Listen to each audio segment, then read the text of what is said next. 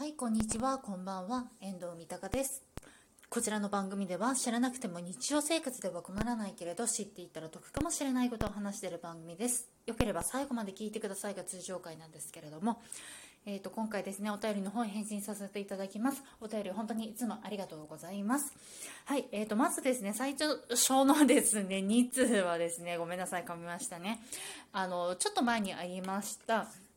あの収録ピンク組の方のですねあのお便りの方の返信になります。収録ピンク組じゃないですね。初期払い夏のピンク祭りですね。収録ピンク組は年末のやつでしたね。大変失礼いたしました。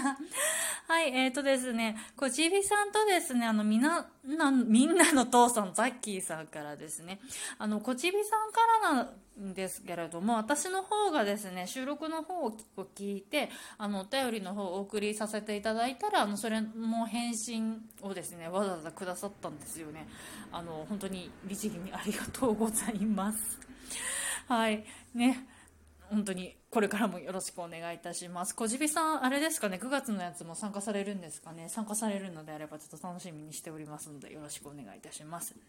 で、ザッキーさんなんですけど、ザッキーさんはですね、あの、私のですね、あの、夏祭り、夏祭りじゃない、初期払い、夏のピンク祭りの方のですね、あの、収録の方を聞いていただいて、それに対する感想になっております。あの、タイトルがですね、あの、ET を見たら負けっていうものになっておりまして、そちらの方の感想ですね。はい。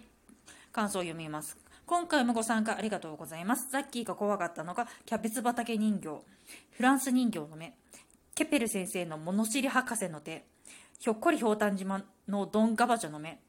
ディズニーの不思議の国のアリスでトランプが追いかけてくるシーンと不気味な双子とティシャ猫。多分三鷹さんはご存知ないでしょうね、笑い。黒板や曇りガラスを引っかく音、保育園のぬめぬめしたトイレの床、ボットン便所の底。えっ、ー、と、これ、埴輪の目でいいんですかね？ごめんなさい。漢字が読めない。は。の目。えっ、ー、と、床に落ちた画鋲など、など、怖いものだらけ。えっ、ー、と、しまっちゃんおじさんを知らなかったので、ググってしまいました。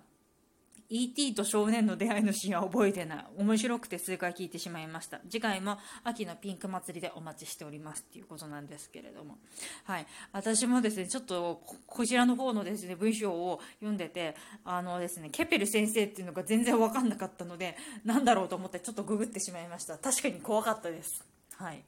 ね。ググったら出てきましたね。そう。あとね、なんか、共通して、あ、わかるわかるっていうのがね、床に落ちた画鋲とか、ね、わかりますね。あの、今の小学校とか中学校とかってどうなんですかね？画鋲って昔から変わらないんですかね？なんか、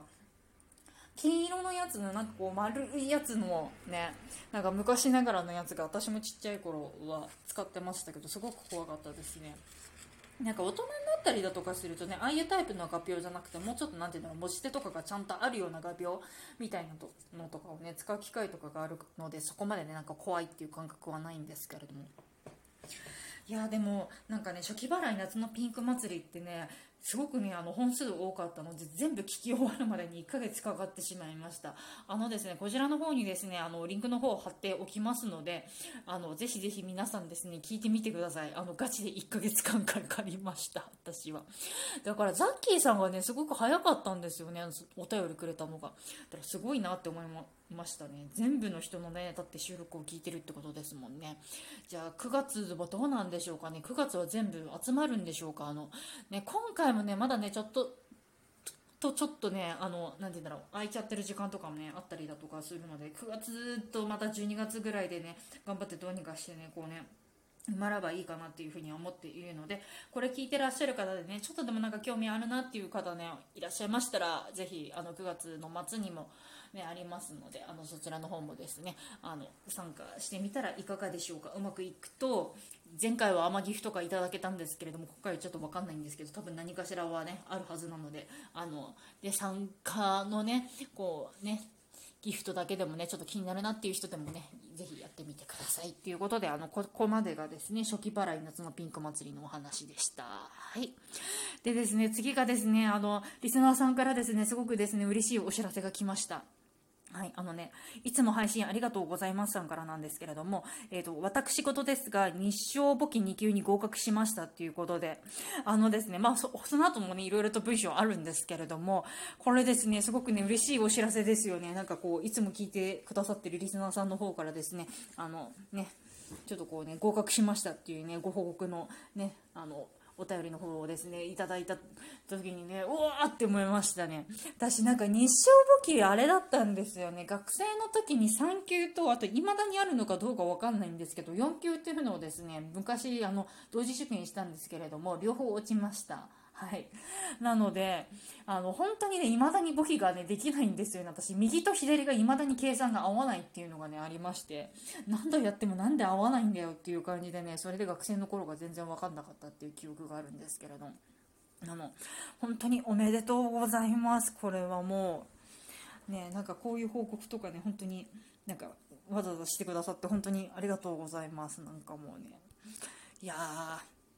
ということで。で、ちなみになんですけど、こちらのね、あの、お便りいただいた際に、あの、取り急ぎに、あの、なんかこう、お便りの返信の方をさせていただいたら、またそれに対してもね、あの、こう、ね、あの、お便りのまた返信をくださって、本当にありがとうございました。いやー、なんか本当にね、皆様本当にありがとうございます。あのね、